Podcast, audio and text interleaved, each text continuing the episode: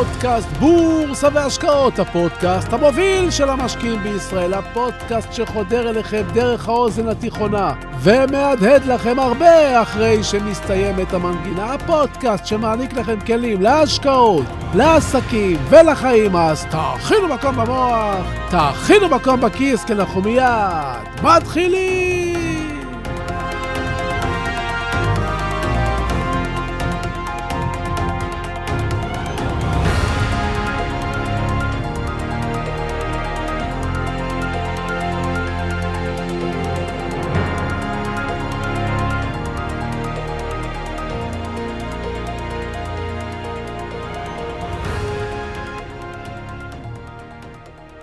לפעמים, לפני שהולכים קדימה, תמיד צריך לעצור קצת ולהביט לאחור. אם נביט לאחור לעבר המחצית השנייה של 2020 ולשנת 2021, ולמניות שפמפמו אז בכל הקבוצות, שלא לדבר על מטבעות קריפטו עלומים, אז די בקלות נוכל לראות את להיטי העבר בדמות ניאו, לי אוטו, אפרים, סופאי, אקספנג, שופיפיי, קרנות ארק וכדומה. המניות הללו הספיקו להיחתך כבר בעשרות אחוזים, וביניהם כן, יש שירדו ב-70 אחוז ואף יותר. מה משותף לכל המניות הללו? אה, חלום, חלום, כן. חלום קטן לעשות מכה. חלום קטן לשים כסף על משהו חדש, אפילו שהחברה מפסידה, ואולי, אולי, נצליח להפוך את גבעת הדולרים או השקלים בחשבון הבנק להר.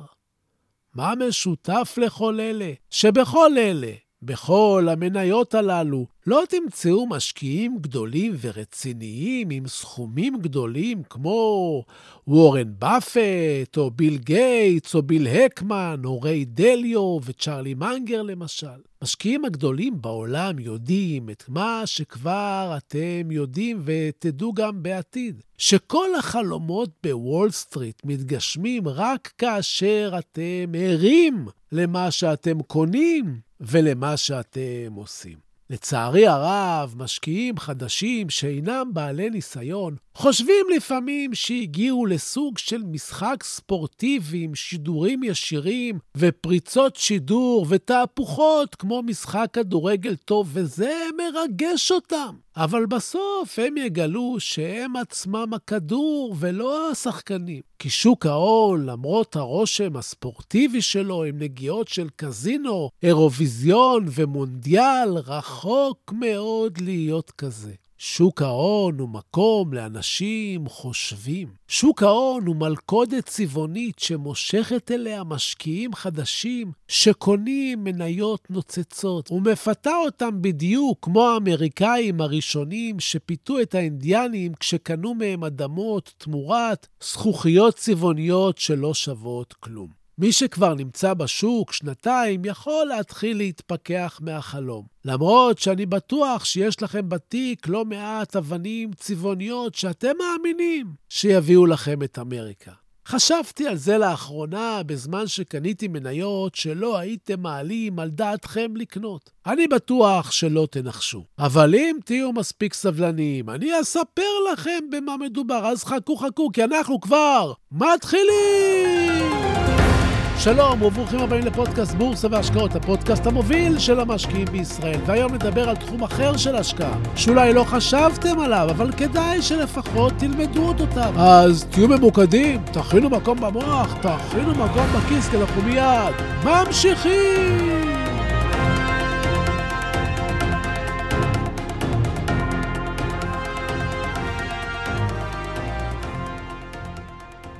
היום, בחודש מאי 2023, יש במדינת ישראל מעל מיליון תושבים בגיל הזהב. בשנת 2035 יהיו בישראל 1.6 מיליון ישראלים בגיל הזהב. ובשנת 2040 יהיו כמעט 2 מיליון תושבים בגיל הזהב. כולכם מכירים אנשים בגיל הזהב. אלה ההורים שלכם, או הסבים והסבתות שלכם, שאחרי שיצאו לפנסיה ועברו עוד כמה שנים, הם הגיעו לגיל שקצת קשה להם, והם זקוקים קצת לעזרה. ורוצים לחיות חיים אחרים מעבר למה שמאחורי התריס שמשקיף לרחוב. בשפה ישנה קראו לזה בתי אבות, אבל יש לזה קונוטציה שלילית, כי בתי אבות של פעם, והאמת שגם חלק קטן מאלה של היום, נראו ונראים באמת כמו סיפור עצוב. אבל היום המצב שונה. אבל אנחנו, כאמור, נמצאים בשנת 2023, ובתי הדיור המוגן החדשים מיועדים לאוכלוסייה עצמאית, יציבה ועמידה מהעשירונים הגבוהים. מי שראה את הפרסומות או ביקר במקומות הללו, קיבל תחושה שהוא הגיע למלון טוב של חמישה כוכבים. רק שבמלון הזה לא מתארחים, אלא גרים. הדיור המוגן היום מעניק לכל מי שיכול להרשות לעצמו את החיים הטובים עד סוף החיים. ריזורט למבוגרים עם כל הפסיליטיז. מדובר בדירות קטנות לבודדים, או לזוגות במתחם מוגן, מפואר ובטוח שכולל מגוון שירותים, החל מארוחות, רופא צמוד, שירותי הסעה, מכון כושר, בריכה, חוגים, ריקודים, מסיבות, מופעים, טיולים, חברה, ומה לא. בעוד שיש אנשים מבוגרים שיושבים בבית לבד או עם בני זוג ואינם יוצאים למעט לקופת חולים, בבתי הדיור המוגן חיים אנשים מבוגרים שיכולים ורוצים למצות את החיים התום, ליהנות מהפנסיה ומהעמל הרב שלהם לאורך עשרות שנים. צודקים, מגיע להם. לכאן בדיוק נכנסות חברות הדיור המוגן, שחלקן גם נסחר בבורסה הישראלית למשל. חברות כמו בית בכפר, מגדלי הים התיכון ובית הזהב למשל. עכשיו בואו נדבר קצת על המודל העסקי. בואו נדבר ביזנס, או כמו שאתם אומרים, צביקה, show me the money. אז ככה, כל דייר שרוצה לעבור לגור בבית דיור מוגן וליהנות מהחיים הטובים, מחיי חברה, מטיפול צמוד ועוד, כפי שכבר הבנתם, משלם פיקדון התחלתי של כ-2 מיליון שקלים. הפיקדון נשחק ב-3.5% לשנה. מה שנשאר ממנו מוחזר לדייר או לבני משפחתו עם עזיבתו. כלומר, אם נכנסת לדיור מוגן בגיל 70 נתתם פיקדון של 2 מיליון שקלים, שנשחקים ב-3.5% לשנה. זאת אומרת שתהיו בני 80, יישארו לכם מאותם 2 מיליון שקלים רק 65%, מה שאומר שהחברה המפעילה את הדיור המוגן הרוויחה 650 אלף שקל, זה רק מהפיקדון. אם חלילה הדייר נפטר, שאר הסכום מוחזר לבני המשפחה, ואם הוא ממשיך לחיות, הוא ממשיך לשלם. אם נפרוט את זה למספר חודשים, הדייר משלם כ-5,000 שקלים בחודש שכירות על היחידה שלו תלוי כמובן בגודל. זו לדוגמה של אדם שגר שם עשר שנים. בנוסף, משלם כל דייר תשלום חודשי שנע בין עשרת אלפים שקלים ל-20 אלף שקלים בחודש. מדובר בתשלום שנועד לכסות את העלויות השוטפות של החיים בבית, כמו חוגים, סדנאות, בריכה, ניקיון. כלומר, מדובר בתשלום חודשי כולל של כ-25 אלף שקלים בחודש לדייר לדירת חדר או שניים. תתפלאו, יש מספיק אנשים מבוגרים שיש להם את הסכום הזה לשלם כל חודש. כלומר, התזרים של בית דיור כזה, כשהוא מאוכלס, הוא תזרים חיובי ושוטף. חברת עזריאלי, למשל, נכנסה לא מזמן לתחום, כי הבינה את הפוטנציאל,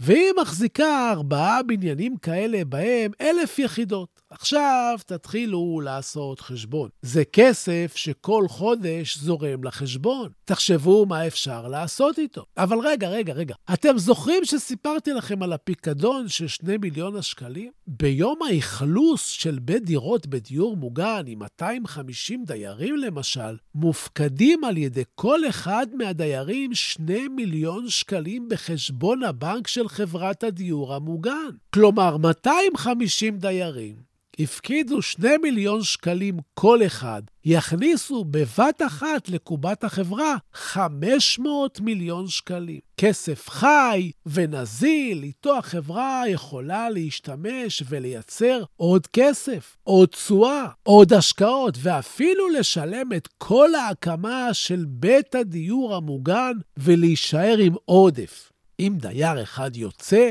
וצריך לשלם לו חלק מהפיקדון, הרי די מהר נכנס דייר אחר ומפקיד 2 מיליון שקלים טריים והגלגל לא נגמר. לפיכך, נוצר פה מודל עסקי נהדר לחברה. כל אכלוס של בית דיור מוגן מחזיר את ההשקעה והרווח נוצר באופן מיידי, ומאפשר לבנות ולהקים את בית הדיור המוגן הבא, ובד בבד להפוך אותו לנכס מניב. כלומר, חברת דיור מוגן שעובדת נכון, מנצלת את גלגול הכסף ובונה כל הזמן בתי דיור מוגן חדשים, נהנית מרווחים יזמיים בכל אכלוס, בד בבד עם בניית פורטופוליו מניב הולך וגדל. בצד השני, כמו כל ביזנס, יש גם סיכונים. רף הכניסה לתחום אינו פשוט, וחברות שיש להן שם טוב יכולות למנף את עצמן ולגדול. אבל אם חלילה קורים כמה מקרים לא טובים במקום הזה, אז יכול uh, לעשות קצת בעיה למוניטין.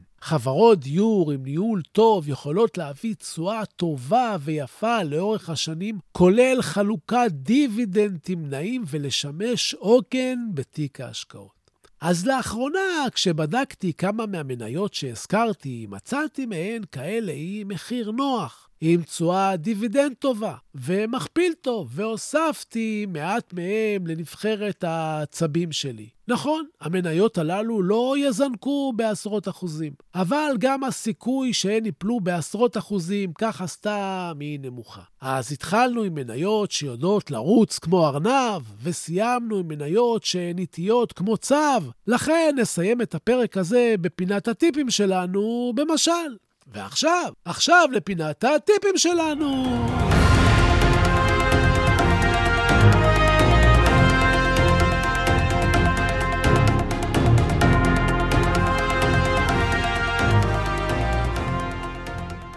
הצב והארנב הוא משל מאת אזופוס. המשל מספר על תחרות ריצה המתקיימת בין צב לבין ארנב. לפני התחרות מתרברב הארנב ביכולתו ומזלזל בצב באומרו שלא יוכל לסיים את המרוץ בכלל. תחשבו על הסיטואציה בשנת 2020 אם היו אומרים לכם תשקיעו במגדלי הים התיכון או במניה של רכב חשמלי, מה הייתם אומרים? ברור רכב חשמלי, אנחנו רק בארנבים. נחזור למשל. כאשר התחרות מתחילה, הארנב פורץ קדימה, בעוד שהצב מדדה לאיתו לאחור. כאשר הארנב מגיע כמעט לקו הסיום ורואה כי הצב עוד לא הגיע לחצי הדרך, הוא מחליט להתגרות בו. הארנב רץ לעברו וחוזר, צוחק עליו ונשכב לנוח תחת העץ לפני קו הסיום. הצב, אשר לא נכנע, ממשיך להתקדם לאט אבל בטוח, כמו תשואה טובה. וברגע שהארנב מקיץ משנתו, הוא רואה את הצב שכבר חצה את קו הסיום. הארנב מפסיד בתחרות ואולי ילמד לא להתרברב. למשל, יש שני נמשלים. האחד, לעולם אין לזלזל ביריב. השני, אל לו לאדם להתרברב ביכולתיו, טרם הוכיח אותם. כי דברי הפתגם, אל התהלל חוגר כמפתח. עוד למדנו מהמשל הזה, בהשלכה לשוק ההון, שגם אם נראה שיש מניות שנמצאות בעמדת נחיתות מבחינת מומנטום, לא צריך לפסול אותן.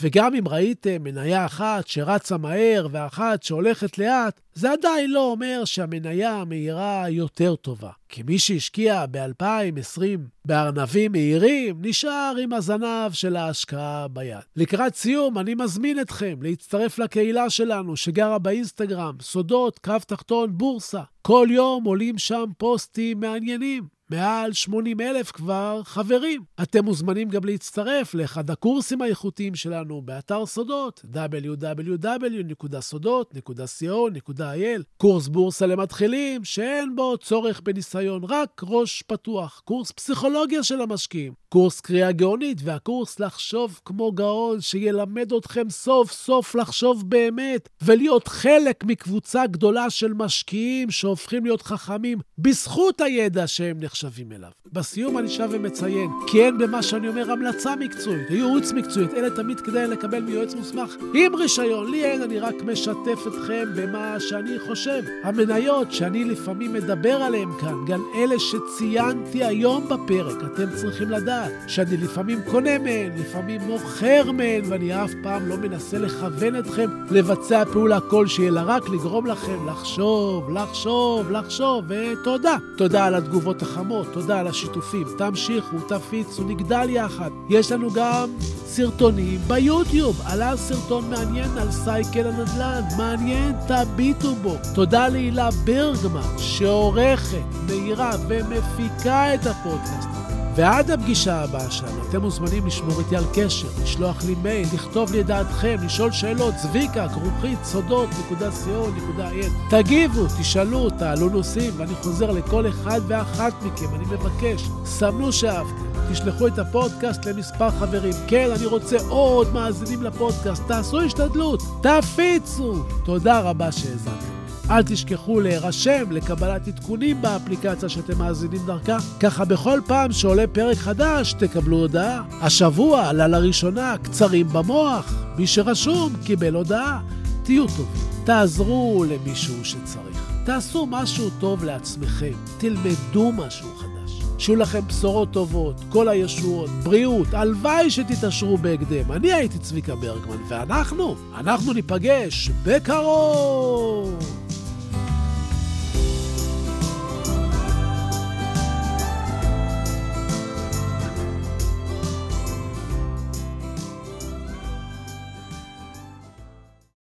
אם רודיארד קיפלינג, אם תוכל לשמור על שקט וקור רוח, עת מסביב לך שוררת מבוכה. אם בין מפקפקים תוסיף להיות בטוח, אבל גם לספק תדע לתת לבך. אם להמתין תוכל בלא להתייגע, אם ממרמה תרחק, עת היותך תסוב, אם בשנאה תוקף, ובה לא תנהגע, מבלי להיראות חכם מדי או טוב. אם כל חלומותיך יהיו לעבד, אם מחשבות לך כאמצעי בלבד, אם ניצחון תפגוש או מפלה נוקבת, ובשניהם, בני בלע, תנהג מנהג אחד.